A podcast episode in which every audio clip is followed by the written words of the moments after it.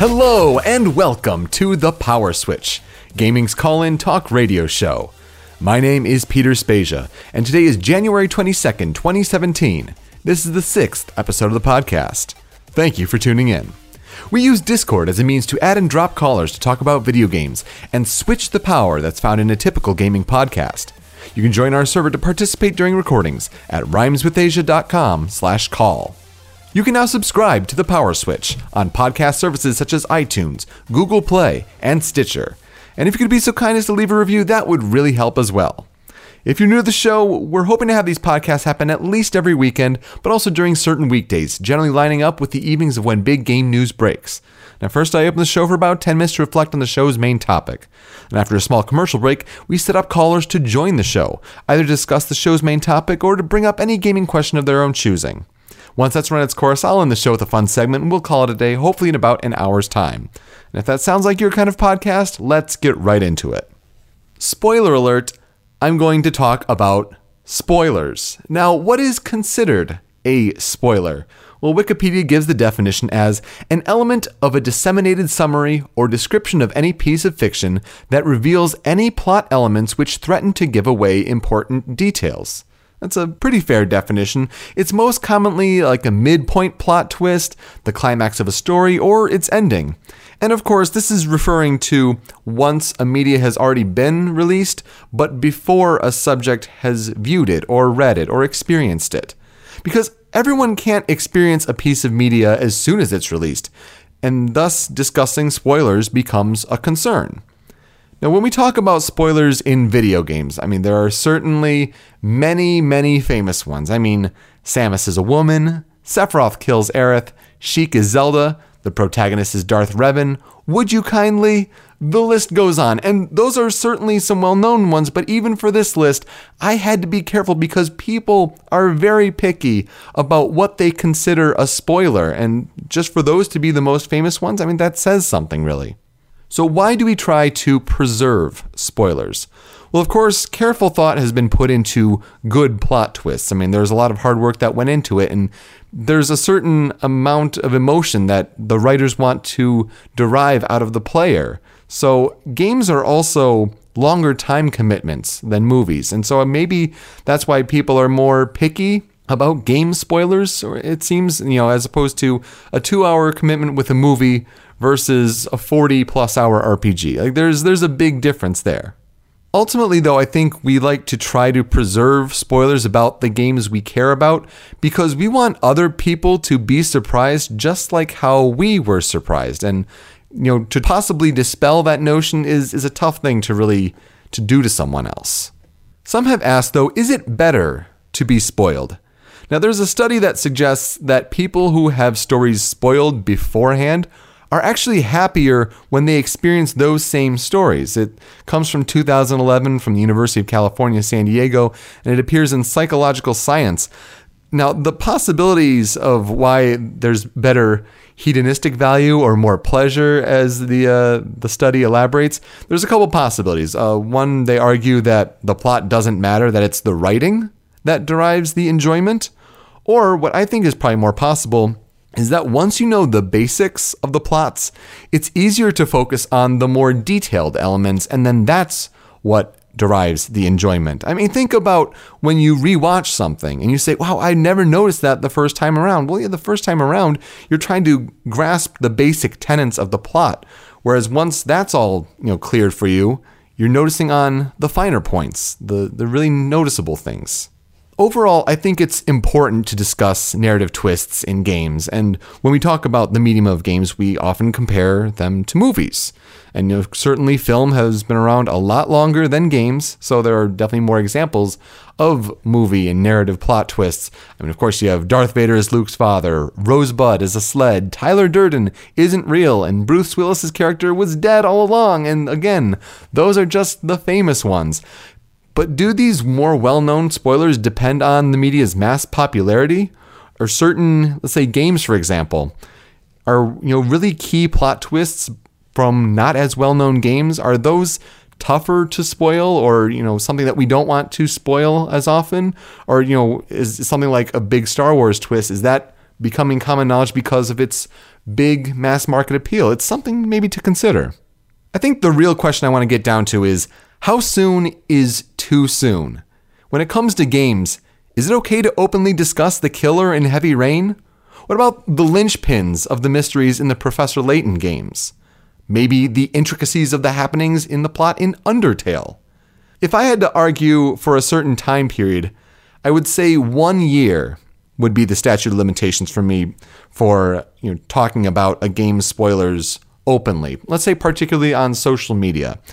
Because if you get posts saying like exactly what's happening on social media like right as you're playing it and people discover that like you're kind of coming off as a bit of a jerk. There has to be a certain time period before you know it's acceptable and certainly that will range for different people, but I think it also depends on how committed you are to talking about games and thinking about games and having these conversations about games. And certainly, if you're listening to and considering calling into this show, like that's important for you to stay up to date and know about these games. But of course, you want to give yourself that buffer time. And that's why I think a year after release is pretty fair.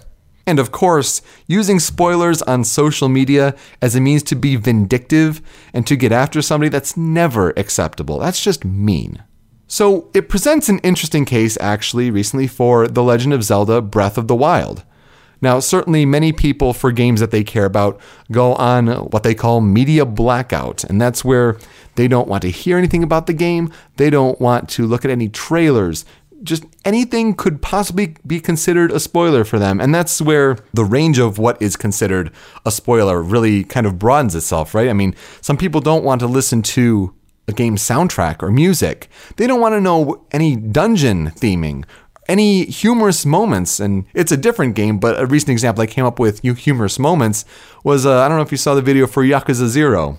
The main character is at this sort of establishment and he wants to get a turkey, a cooked turkey.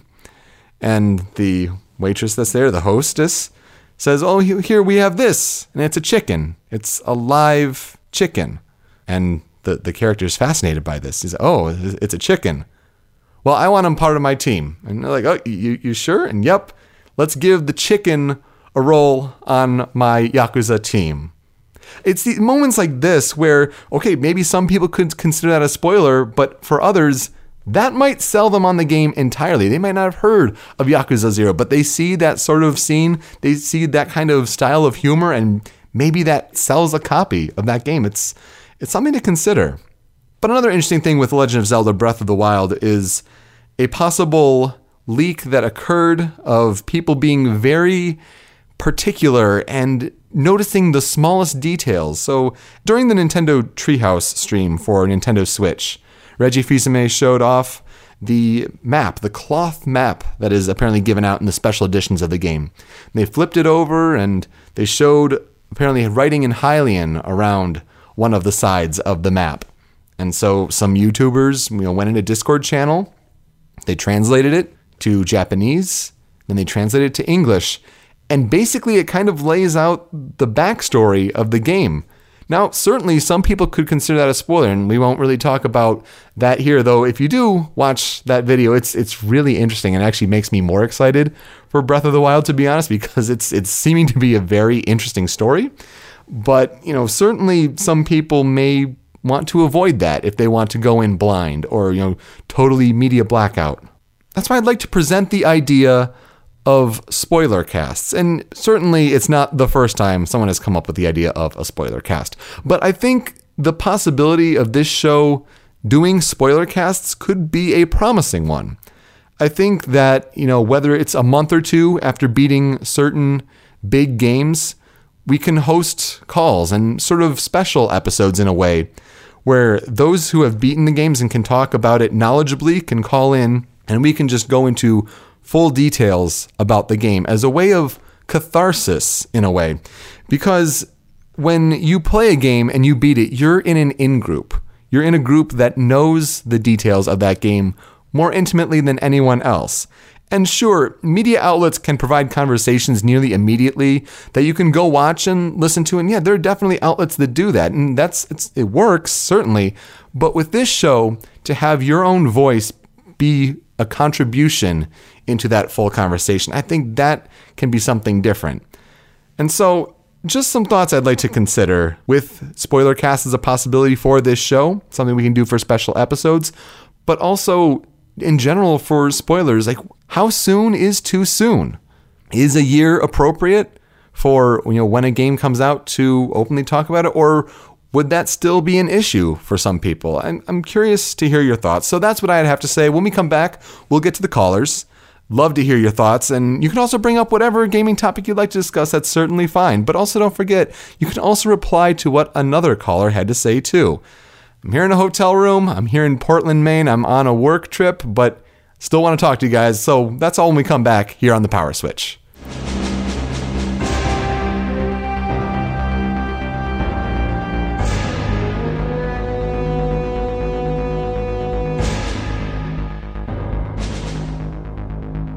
Welcome back to the PowerSwitch. I haven't gotten any complaints yet from people surrounding my hotel room. The walls aren't hopefully too thin, but we'll still take some calls. So let's see what you have to say.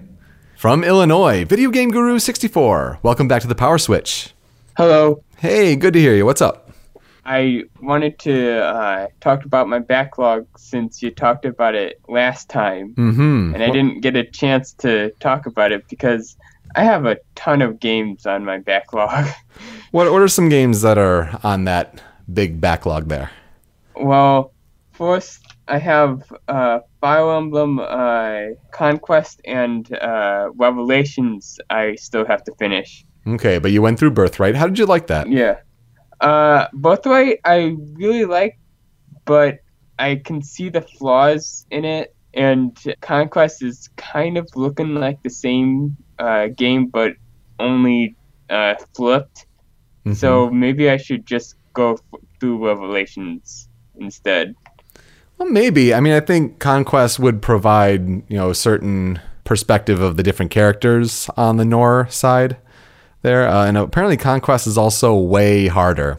Like, I only got so far through Birthright, like, not even that far at all. I think it was not too much past the initial decision. Um, so I kind of, you know, wimped out there.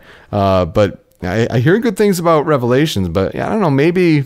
Maybe at least try Conquest on a lower difficulty. I was thinking uh, casual and the lowest difficulty that it can go because uh, on Birthright I did do classic and maybe hard for a few chapters and then went down to uh, normal. Yeah, I don't think there's any shame in that. I mean, the Fire Emblem games are notoriously hard with that, and I'm I'm then- someone who has no problem with playing on easier difficulties. Yeah, and then I have uh, Dragon Quest Seven that I have to complete, kind of. Yeah, and that's Because- that's a long game. I know, and then uh, I picked up Dragon Quest Eight this past weekend.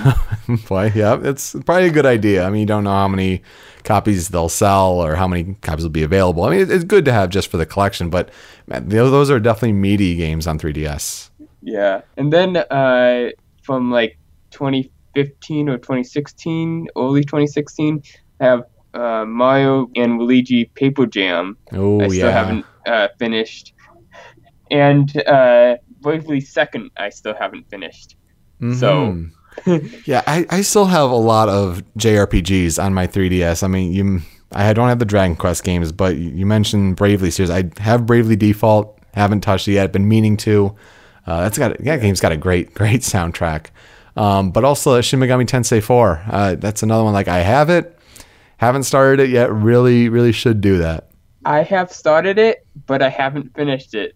That's another game that I uh, need to finish. Yeah, it, it's tough. I mean, when you get out of a loop with a certain game and you stop playing it for a while, and then when you get back in, it's like, oh, how do I play this again? Where am I again? And with JRPGs, especially, I mean, that's that's tough. The the problem is I'm all in on Pokemon since last November. it's just all Pokemon all the time. Yeah, that that's totally fair with 3DS. I mean, I think many of us who do have a 3DS are, are in that kind of same boat. That was certainly the last game I played on 3DS. I actually just had my 3DS SD card corrupt itself. which is an oh, awful, awful thing to have happen because it's even this error where I tried downloading something from the eShop and it won't let me. So it comes up like an eShop error, but it's really we can't save anything to your SD card anymore. And, then you can't transfer anything, you can't upload anything. It's like, no, that's several years of progress gone. Okay, well, bring on Nintendo Switch. Well, and another thing of Nintendo Switch, you have to get a good SD card uh, in order to have better non-corrupting data. I listened to uh, TotalBiscuit uh, recently, and he said uh, the SD card can get corrupted very easily. So It's very, very interesting. I mean, I think, you know, at least an SDXC would probably be a good idea. I'm probably going towards like a 64 gig for Switch launch. I mean, that's like 16 bucks if you can, if you know where to look. And you just got to make sure to get a good read and write speed. That's that's probably the most important. yeah, Anything else in your backlog? uh, Dragon Ball Fusion. Hmm. I haven't heard too much about that one. What's that one like? Uh, I, I haven't even started it. I got it for Christmas, and I still haven't started it yet. Mm-hmm. I've been watching uh, TFS Gaming, the Team Four Star Oh yeah, Uh, yeah. Gaming talked about it, and uh, they said it is kind of like Pokemon. So Oh, that's interesting. I, I've heard that game be compared to Pokemon, but also uh, World of Final Fantasy also compared positively to Pokemon. That's Yeah. it's really interesting that more games are kind of trying to you know take that route of approach, and it, it actually reminds me of how uh, Grant from TFS Gaming. I, I know him very well from old podcast days. I've actually been wanting to possibly ask him to be a, a guest on this show sometime. So that reminds me of that. We'll want to have to do that sometime. yeah, the second uh, topic that I wanted to bring up was Zelda Breath of the Wild uh, spoilers and uh, how I'm avoiding them, but I kind of wanted to see the story kind of, so I kind of looked in there, but not as much as some people. Mm-hmm. Now, I mean, I guess to try to avoid those, because I, I do want to respect for people who are trying to go on, who would consider, you know, those kind of backstory uh, spoilers. I, I don't want to really discuss them too much because I, I, while you know, games come out and are a year out, I think that's a different thing. Uh, but you know, when a game still is yet to come out, I do want to respect that. But from what you read, like, are you excited about what that could possibly bode for the story? Yes. Yeah. yeah. Uh, definitely. I, I don't know this exactly, but I I theorize that the tribes of Hyrule are going to band together and defeat uh, this Calamity Ganon. mm-hmm. That would be cool to me to see, but yeah. Yeah, and that, and that kind of that would almost remind me of uh, Mass Effect in a way, with all the different you know species banding together to beat the big evil. Um, yeah, I think Yeah. what's most interesting about that leak is where it possibly places it in the timeline, and it's yeah, without saying much, like it's it's something worth exploring, and uh, I'm looking forward to seeing that a lot. But if Yeah. you know if you can't wait, you know, and you feel like it would you know further excite you, you know, go check it out. But yeah, if you're going on blackout, I'd I'd say stay away. I think you'll be delightfully surprised. Yeah. I guess that's all I wanted to talk about. Very good. So, Well, if people haven't heard you on the show before, you can find you on Twitter and other forums on the internet at Video Game Guru 64. yep. Great. Well, thank you so much for calling in. Really appreciate the time. Yeah. See ya. Also from Illinois, Yvonne. Welcome back to the PowerSwitch. How are you doing? Hello. Hey, what's up? What do you want to talk about? So I wanted to talk about because you mentioned something, a really interesting thing that I had no idea about. Honestly, makes me feel kind of better that I'm not alone on this. So you mentioned in a university, you said California, was Yeah, it? UC San Diego. Yeah. That people who learn about spoilers enjoy a piece of entertainment or art more, like if it was movies or literature or like games. And I find that interesting because that's kind of my philosophy on it too. Like if it's something newer, I try to steer clear of spoilers, Right. but for the most part, sometimes a good example of this was all the Arkham games. I really like the character of Batman. I'm always curious to see what villains are in there. Mm-hmm. Oh my goodness! So the night before before I was even allowed to play the game, because I was like seventh grade and I got the game. I was like, so excited. I was like, nope, you got to go to bed. It's uh, it's late now, and I'm like, why? And so Was this Asylum or City? City. Oh wow. Okay. Yep. And I looked up the whole damn plot and I'm like, this is awesome. And then I played it. I did not care. I'm just like, this is fucking awesome. Because the whole, well, I don't know if anybody's played the game, so I don't want to spoil anything. Right. So I right. won't. Arkham Knight, story wise and gameplay, it's still a fun game. Still, there was cool villains I like to see, like the serial killer mission I really like. Again, won't spoil who that is, but I was Mhm. like, that was a really cool, um, like obscure character. And I don't Yeah, think uh, Origins gets enough credit, but that was a really good story if the gameplay you know, was a bit derivative and just the same. That's what I felt like too. The boss fights were the best though. Mm, Um, Deathstroke was. what I played. was Deathstroke was oh, it was awesome though. Um, I like okay, I'm sorry. Like this is what I mean. So like I think it's okay to say that like you fight Deathstroke in Arkham Origins. Like I'm sorry, it's been more than 3 years. It's a boss in the early to middle part of the game. I don't think it, you know, is is crucial, but like to say that like oh, oh the the one boss that you fight and is really tough and you have to block block block uh, like I shouldn't have to say that. I think this is part of the conversation.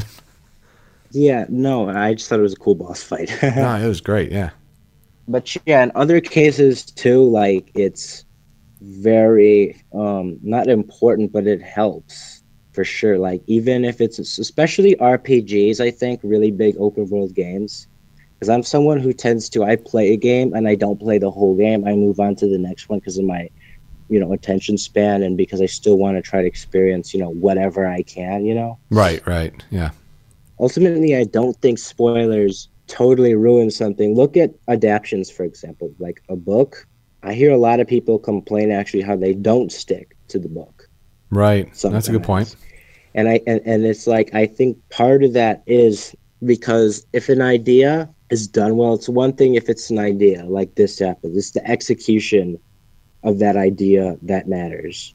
Like in arkham origins okay? So the part where a certain villain is revealed. So i thought that was kind of cool how they pulled it off because it was like i kind of knew i didn't get to spoil but then like right before it happens i kind of know and i was like oh shit. Yeah. and then he pulls yeah and then he yeah. And i was like um, oh wow. Like the music maybe sometimes how the music is just the overall execution. Yeah, it's certainly players when they become experienced enough with I think media as a whole and you know certainly movies help with that, books help with that. There aren't many games that are very bold when it comes to taking the risks with the narrative. So narratives can become predictable. And so, you know, when something comes out of nowhere, uh, so, you know, to say Bioshock Infinite's ending, like not many people saw that coming. There was certainly a lot of foreshadowing uh, as to, you know, what happened in Bioshock Infinite. But at the same time, to really be surprised by that, those moments don't happen too often. So yeah, when you mention, you know, that you could kind of see it coming, I think that kind of leans towards that. Like it's, and especially if you're familiar with the uh, the canon, as it were. of uh, what batman? Yeah, or just yeah. in gen- oh yeah. yeah yeah yeah. And again it's like um, people watch let's plays you know? And it, it can be argued that you know that can spoil it. But the thing about games is that an idea is an idea but like if it's implemented into a game you like play it. Yeah, that's the whole point. You can watch a game but if you're watching it you're not playing it so you're not really experiencing it you know what happens but you're not you're kind of just watching you're not really there for the ride it's back to what I was uh, talking about before in the main topic there. But there are certain games where like I'd hate to spoil it for some people, and like I wonder Oh. what's the difference there. Uh, like the Zero Escape some. games, like I, I could you know say to drop some spoilers, but they'd make no sense out of context. Plus, I would also want players to experience that. But would I love to talk about those, you know, unfettered? Well, sure. But at, at the same time, like it's also a niche sort of game, and you know, some people, there's a lot of people that still have yet to play it, and would I want them to? Yeah, sure. When it comes to looking up the games that you're really interested in, you know, just kind of diving in. Like, Yeah. do you actually spoil like you know full plot details then, or, how how far in do you go? I don't go too far, and I'll look at certain like key moments and stuff. Like not like, but I don't go like, and then this happens, and then this happens. Like, this is not video games, but like comics. There's a lot of reviewers who Mhm. spoil. They just run down the comics, and I like them, but I don't always watch those videos. But I think they're necessary if you want to get your feet wet in the comic, or if comics have a lot of continuity crap going on, and they they change continuity and reboot constantly. Mhm, And Right. um, so yeah. So, but you're not looking up like the ending of the game. I don't look up the ending always. Like I don't look up the exact ending. No, I just wanted to see what villains were in Right. freaking Batman. Yeah, I, I I think I think that's fine. I did get the ending spoiled anyways because my freaking brother. Oh no! See, yeah, when people do that just to be mean, like that's that's no fair. Like that's No, he actually. So he forced me to watch the video. He was younger than me, and and he's like, "Do it, or I'm gonna." I, I forget what happened because he was like daring me. I don't know. I think he dared me to do it, or because then he'd like get mad at me or something. Really Oh annoying. man, I'm like, fine. And then I watched it. I'm like, what the hell? I yeah, that, that's that's a weird one to see total out of context. hell, man. Thanks. And then he got it spoiled too. And I'm like, yeah, you got spoiled too, you little. Yeah. So I, I think it, there's definitely different kind of uh, ways of you know being spoiled like that. Um, when it came to this study, like they were given short plot descriptions, including the ending, and there were different types of stories. Like there was one like mystery and uh, you know certain things like that. So they they were aware of the ending. But yeah, when it comes to games you're excited for, I mean, I, I think there's no problem with you know going into the hype culture of it. Um, you know, for Persona Five in particular, like I've downloaded the soundtrack. I listened to that, you know, every couple days at least. Uh, I'm aware of the types of different dungeons, but I don't look up the different plot elements. I mean, I'm keeping myself, you know, moderately in check. And, you know, part of that is like, don't look at YouTube comments. Like, people on YouTube will be jerks and spoil things Yeah. unintentionally. If that's something you're worried about, you know, stay away from that. An example, because you mentioned Zero Escape, which is like point and click. You want to talk uh, something that I would never want spoiled? It's Telltale games. Oh, yeah. because yeah. those are really important. That is a part of the gameplay, making decisions. And it's kind of like, what's the point? Oh, and you know? especially those cliffhangers at the end. Uh, like, you know, in Batman, the Telltale series from this past year, like, there are great spoiler moments that come from those Yes. cliffhangers. And it's just like something like I- I'd, I'd want to talk about that with people, but like, it's, yeah, it's still too new and it's still a big part of the game. The story is everything with Telltale. Yeah, because I'd agree with that. I've only played two Telltale games. I played Batman, which I beat, and it was fantastic. I thought, uh, like I said, I don't think it'll ever live up to Arkham, but you can't with Batman. It was his own thing. You know, took liberties with the canon. Was really, really quite good. Then I played Wolf Among Us was the other one. Yeah. Both comic book adaptations, both great. Both worlds I'd love to jump back into for next season. I don't think we'll get that with Wolf Among Us. Do I? Yeah, but that Wolf I Among Us we'll was really good. Batman. Wolf Among Us was great. I think we'll get it with Batman. I'd be shocked, but at the same time, I am worried we won't, and that it's just going to end that way. What do you think? I think DC is pretty happy with how Telltale did. And, you know, the Yeah. partnerships that they did, you know, with Greg Miller to make that talk show, the, Yeah, that I think that haven't kind of shows a good faith with that property. yeah. I haven't seen it, and they do have to double down because they've got not just Telltale. They have Rocksteady's probably working on more games. I hear they're working on a Superman game, uh, which we'll see how that turns out. And um, Warner Brothers Montreal is working on supposedly on like a Batman Beyond game. These are all rumors. Of Right, right. The the Damian. Wayne game supposedly, yeah. Yes, that would be awesome because it feels like I hear it's like female Black Mask and like Flamingo. Like Oh, that'd be interesting, yeah. Yeah, like more obscure characters, White Rabbit, um, stuff. Yeah, I think that's has potential to be really cool. I love to see that because Warner Brothers Montreal. I think the reason why I didn't like Arkham Origins as much was, despite you know some story beats I didn't like, it was also because the gameplay was too similar to City hmm and the environments were kind of recycled too because uh, it was kind of cool but it's kind of also lame because i'm like oh here's this place but it just has snow Yeah. But I think if they have the chance to make their own thing, like they definitely have a lot of potential. And you bring up, you know, rumors are, are definitely part of it as well. I mean, yeah you can even talk a- about what's a, yeah we did a thing about that with uh, leaks and stuff i remember hmm Yeah, and I mean, part of it is you could almost say, you know, that you know, spoilers have a, a part in uh, press conferences. I mean, when it came to the Switch conference, I mean, if you're uh, you know someone who wants to you know stay totally blind to that, like it's all a matter of balance. So I I think there's nothing wrong, essentially, to to kind of summarize your point. I think there's nothing wrong with you know looking up things that you're excited for, but of course you have to be very careful. And that's all, you know, pre-release. Some people love to go on blackout. Some people to like to look up things within reason. I know, you know, when it came to Super Smash Brothers Brawl, I was looking up everything I could. Uh, even something like Mass Effect Andromeda, like watching the trailers, trying to, you know, look at different, you know, theories about it. Like that, that excites me. I mean, would people, you know, possibly glean possible plot elements from that? Yeah, possibly. And that I think that's part of the excitement. Um, you know, when it comes to stories that say like, "Oh, someone leaked the ending for Resident Evil 7, like click here to Oh, find out." Like um, it's like I'm I'm not going to do that yet. No, no. I, I'm so excited for Tuesday. Oh my god. that should be really good. Yeah. What are some anticipated games? I don't think we've talked about that. Like besides the Switch, what are you anticipating this year? Mm, good For me, question. it's Resident Evil 7 and uh, Nioh. I have the demo for Nioh. Haven't played in a while because I played the beta like three months ago, so I'm very rusty on it. But I'm eager to get back in and you know get um, bounce off the ropes, like get better, you know, rebound and stuff. We'll see. That makes sense, and that, that's very Souls like.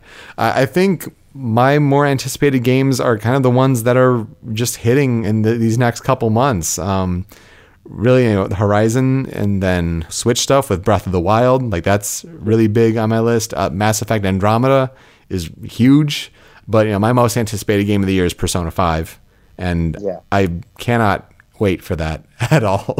I, mean, these I delays have played- just toyed with my heart. I haven't never played a Persona. I played Persona 4, but my Vita got sold to again my brother. Oh man, your brother is. You gotta stop putting a, a crimp on your style here with video games. He- yeah, because and it's funny because they're talking about the 3DS. That's what he sold it for at the launch of the 3DS when it didn't Oh have any no! Like, what the hell are you doing, Stefan? Well, you, Um, you got some ambassador games, so good, great. Oh no, we. I don't think we got ambassador games. We didn't get it at launch. We got it near launch, like somewhere near that. No, we didn't. Well, We didn't get anything. Yeah, I'm like Stefan. Persona 4 Golden on Vita is my favorite game of all time, but it's it's something that has a very slow start, which it's actually something I'll be uh, talking a bit about at the end of the show here. I've thought about getting a Vita, and I'm just uh, I'm not sure because I want to get the Switch, and then Scorpio might be coming out, and I might get a job in March. So I'm hoping, you know, and if if that's the case, you know, I, I have to spend my bucks, you know, wisely. But yeah, definitely want to get a Vita. I just don't know what to play on it. If you get anything, get a PlayStation TV. It's much cheaper. It connects to your TV, and it's great to play Vita games on TV. You can play almost all of the Vita games on your TV. I think Wait, that's much more worth it. Are you saying I don't need a Vita to play Vita games? I just get a PlayStation TV. 'Cause Yeah. I thought you needed it. Really? Yeah, that that's the idea of PlayStation TV, and I'm I'm kind of shocked it didn't work. Uh, to be honest, for Sony. heck? So PlayStation TV plays Vita games on your TV. in that case, yeah, forget about getting a Vita. I'm just gonna get, yeah. Um, how much is it? I think prices vary, but I think you could probably reliably find one for forty dollars. Yeah, that's that's crazy. I'm gonna do that. All right. Um, yeah, thanks for telling me that. Yeah, no problem. And, and save up for a Switch. If you're gonna get anything between a Switch and a Oh, Vita, yeah. as much as I love my Vita, like you want to be on the the cutting edge of Switch. Yeah. Anyways, I know I have to go. Thank you for having me on again, man. No problem. Can find Yeah, you nice. at uh, PunkFan97, so go check him out on Twitter. Uh, Thanks again, Yvonne. All right, bye. Yep, take care. And from California, it's Rita. Welcome to the PowerSwitch. How are you? I'm doing pretty well. How are you doing today, Peter? Doing great. Thank you for calling in. What's on your mind? Um, spoilers since this is like what the show's about today. Sure, Um, yeah. I was thinking specifically like the pre-release info that we got for Pokemon Sun and Moon. Do you think that was like way too much info that we got? Yeah, I think it was a great way to roll out information, but by the end of it, when when you start talking about oh, you can battle red, Red. and blue, like that I think went too far. when you're Yeah. starting to talk about, you know, basically like post-game content in your pre-release type like that was a bit far, but I mean, I love the idea of, you know, trailers every two to three weeks and show a couple new Pokemon, but I, I think you know they got to the point where there weren't many that were brand new. And of course, you know, part of the discovery with Pokemon is discovering the new creatures. I I think their heart was in the right place, and it was nice to see that kind of marketing effort from Nintendo. But yeah, I think for pre-release, it got to be a bit too much, even for those that were you know eager to look up new info. Definitely. From a different side of the the coin, do you think they were doing it just because of spoilers? Like, they know their fans like are very dedicated to the series, and like, rather than have it be spoiled by somebody on the internet with a review copy, let's say, do you think they did it? They chose to do it themselves just to avoid like I know. Um, I, mean, yes and no. I think if that were the case, I think they would have put out the whole Pokédex on you know their own whim because you know obviously with Pokemon games like they'll root through the the data, they'll come up with the Pokédex. They always find you know the mystery event Pokemon that are you know later down the line. I mean, what Hoopa was the example. Uh, Volcanion was another one where it's like Nintendo's like, oh, these don't exist yet. We don't know what you're talking about. Blah blah. blah. I mean, I think if that were the case, they would have just shown the whole Pokédex. But you know, And you say that, I think they actually did that with the Sun and Moon demo. They found out like all of the Pokemon in just that demo. Because, Yeah, and, and it's um, like how how do you still have that code in there? they left like the images in, but they took out the text, which Oh, is uh, I don't know. Yeah, you uh, think they'd know better, but I mean, I think it, it's cool how they you know were vocal enough to kind of market their game, and I think I think that shows with how well it sold. I mean. Pokemon Yeah. Sun and Moon sold remarkably well. NPD released the top 10 selling games of the year, and what Sun was number eight and Moon was 10. Like to have, I may be wrong about that. Something I read where both games were really high up there, and it's like, well, just imagine what they would have done if you combined their numbers. Even myself, I've bought four different copies. Wow, wow, that's that's dedication. So, yeah, that's. uh Does it really count if multiple if the one person buys multiple copies? yeah, yeah, that all counts. That's you know number number of units that that helps. Um, but no, I think that was a good kind of learning lesson for them. Like you could also argue that you know Pokemon Go may have helped with the brand recognition that was very popular Yeah. at the time. That could also be a factor. But to have it constantly be in people's mind share every couple of weeks with gaming news. I mean, God, I mean, that was during the downtime of when I wasn't running a podcast, but I can only imagine to, you know, talk about game news and every couple of weeks you're talking about Pokemon Sun and Moon, just uh, like on a, on a cycle. Uh, I think Yeah. that really helps, you know, keep the game, you know, fresh in people's minds. And that I'm sure that helped with sales, but I agree. I think they went a little too far. Yeah, especially towards the end when people actually did started getting reviewed copies, and there was this one 4chan leaker who like leaked it out Pokemon Moon to like everybody Oh yeah. like ten days before it actually came out, right. and people were just disappointed that there was like really nothing more to the game, like at that point.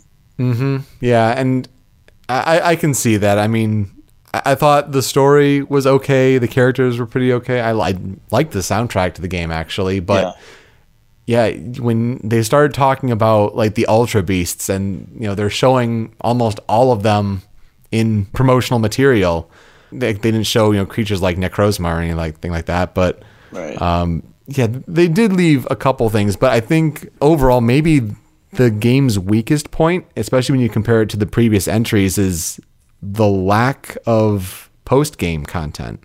Yeah, ever since probably like Gen 6. I mean, Gen 5 had Pokemon World Tournament, Mm-hmm. but then Gen 5 just was like the last time they did something fun like that. I don't really count like Battle Maison and Battle Tree as like too fun. Right. It's all competitive stuff. Like you need a competitive team to do well at that kind of stuff. And it's Exactly. like, well, they're still casual players and they just want to look for something to do after the game. And then when you looked at something like Omega Ruby Alpha Sapphire, I mean, to have you know the the Mirage sort of islands yeah. pop up We catch basically all of the legendaries, I, that is such a smart idea. Yeah. There have been certain things after launch with Pokemon Sun and Moon. I mean, you can talk about the global events where they have way too high expectations, uh, Yeah. like that's ridiculous. Or like it's almost the end of January. Like, how is the Pokemon Bank functionality not sorted out yet? Like, what's Yeah, what's the deal with that? So, little things like that. I think you know they could learn a better lesson going forward. Maybe they're just devoting all their work to Pokemon Stars for Switch. One can hope. Um, I was kind of yeah. disappointed we didn't get any of that info during this presentation. Yes, but at the same time, I think the logic still stands that they want to sell more copies of Sun and Moon. Like it's only a couple months out, and you don't want to cut the sales out when it's you know still selling lots on 3DS. So I guess I kind of get that, but it, yeah, it's the whole wait for E3 thing. So I think there were a lot of lessons that you know they learned, uh, you know, possibly with spoilers. But at the same time, like I think I, I hope at least that they figured out that you know keeping the marketing going and consistent really helps to sell copies especially for those that are eager for information. But have people dig for spoilers if they want them. Don't provide too much, and you'll have the you know people possibly disappointed. yeah, I mean, it definitely helped me because I I ran a Pokemon podcast. If nobody knew that, with my friend, uh, and during the whole time that the information was coming out, we had stuff to talk about, and then as stuff stopped coming out, we just stopped doing the show because there was nothing to talk about anymore. Oh man, yeah. So there was a good moment for that. I mean, for me, I guess. But yeah, I mean, that's really it for Pokemon. I think for a while now, yeah, I'm Mm-hmm. and- kind of spent with Pokemon. Yeah, and it, it's it's tough. It's definitely a game where if you go too much, you can burn out a bit easily. And it's something I- it's something I, I would like to talk about. You know, the story and all that at some point. But again, it, it's it's maybe something for a spoiler cast with this show. But yeah, to just talk about it openly. I mean, we're still you know less than a year. Like I'd I'd rather not do that. But I uh, think my combined playtime between Sun and Moon has reached almost 400 hours now. that's amazing. Yeah. Kudos to you. I think I only could put in thirty on Moon. And, fif- so and 50 hours was like the main playthrough. yeah, yeah. I, I don't know. Yeah. I'm tired. Tired and a Um, little tired of Pokemon. Well, anything else? I mean, wh- where can people find you on the internet, Rita? Um, you could find me on YouTube at uh, youtube.com slash moebeatus. I upload Hatsune Miku videos now because I got a capture card recently, actually. And um, for some reason, the PS4 doesn't let you record certain games. I guess a good example would be some games with like intensive cutscenes, I guess, like that they don't want out on the internet. Yeah, they, it, like, they do block the recording. those. Yes, they do block those. And one I did notice was when you beat Final Fantasy 15, the title screen changes. And so it's like every time you boot up the game, it's like, oh, we don't want to show you the title screen. Like, oh, okay, all right. Yeah, Um, that, that's tricky though to manage like the HDCP and all that with capture cards. But yeah, well, good stuff. yeah.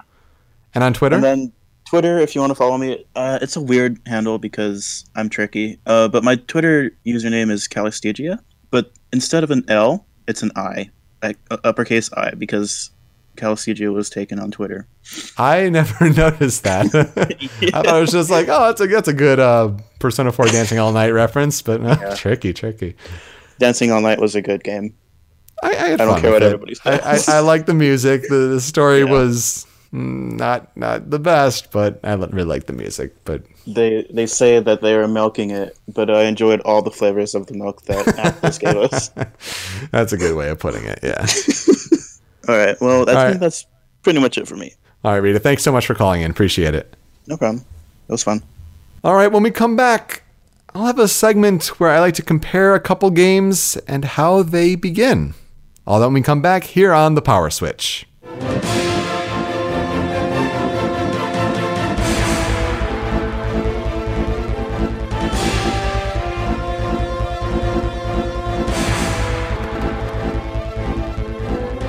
Welcome back to the PowerSwitch. This week's tempo control music is brought to you by Resident Evil 2. You can find a new video game music top 10 list with a specific game soundtrack every Tuesday over at youtube.com slash rhymes with Asia. Now I'd like to wrap up the show with a segment I like to call Good Tutorial versus Bad Tutorial. The way games open is very important.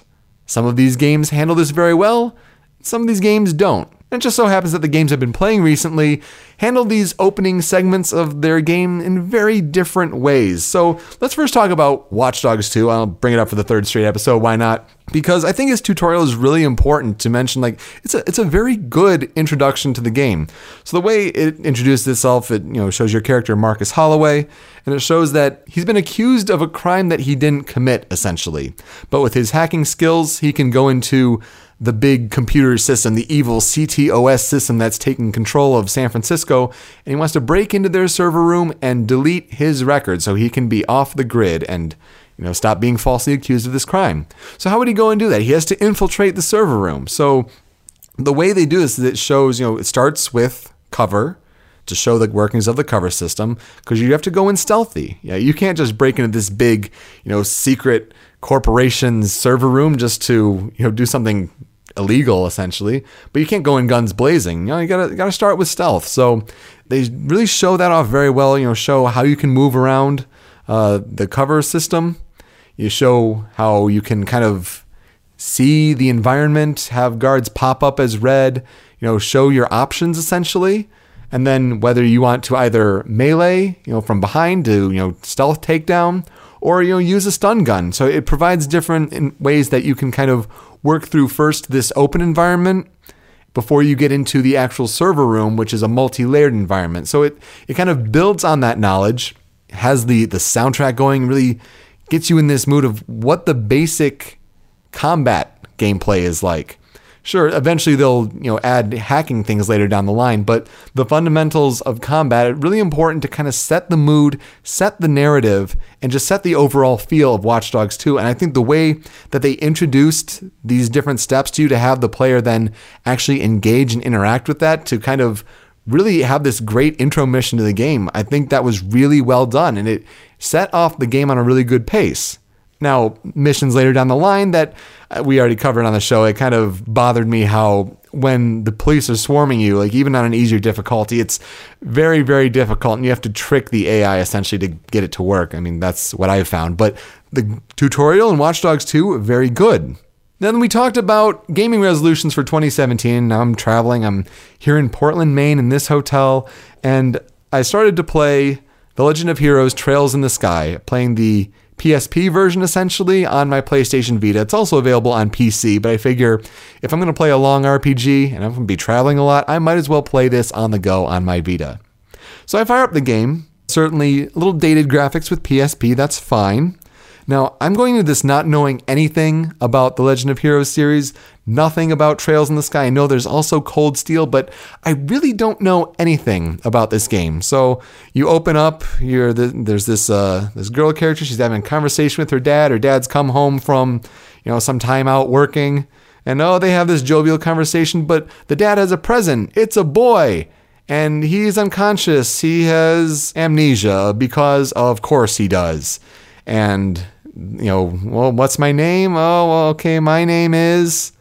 And then they go to a opening sequence, a title sequence, uh, almost like you know Tales of Symphonia, how that opens and it's an anime sort of with you know with music and things happening. At least Tales of Symphonia made kind of sense what was going on in a way, uh, but The Legend of Heroes, uh, Trails in the Sky, a lot of things happening doesn't explain anything what's going on. I have no idea what to expect with the story, even from this opening like you know title sequence. Uh, it just makes little sense. So okay, fine. We come back and the the characters. It's probably now a couple years later. They they seem to be a family now. They're getting along well. And uh, these these two characters, Estelle and Joshua, they're going to be bracers uh, okay, they, they say what bracers are, but what are bracers? Okay, I guess they take care of jobs around town, and there's this technology, there's quartz that gets put into weapons that allow for magic. O- okay, this could be explained better. When a game has you talking to characters and say, What would you like to know about? And there's a list of things for you to click on, and then the character just dumps exposition that's not the way to get invested in the world. So there's just you know a lot of reading, a lot of text. Yeah, okay, we'll go into town. We talk to some people. Okay, this is how you attach quartz to your weapons. Uh, all right, and here are the moves that you can look at. Here, open this book and see this huge list of moves depending on the different types of quartz that you apply to your weapons. Uh, oh, okay, this is a lot. Why are you throwing this at me? And it's about 40 minutes in, and I finally got to the opening mission. There has still been no real gameplay aside from going around town, talking to people, getting exposition dumps. I have no idea what the story is going to be. And this is supposed to be one of the best RPGs of the last 10 years, according to different sources. So I'm, I'm still interested. I mean, the characters seem interesting. It's at least written pretty well. But this is not how to do a tutorial. I'm 40 minutes in, I've gotten to the dungeon, so I guess I'm about to soon get into some battle gameplay, perhaps? Dungeon exploring, maybe? I don't know. I still have no idea what the battle system is like. I, there's no sense of an overarching threat. These characters are just learning how to be bracers. So, that I would say is a bad tutorial. I mean, certainly great games can have long openings and bad tutorials. I mean, you look at Kingdom Hearts 2, not the greatest tutorial.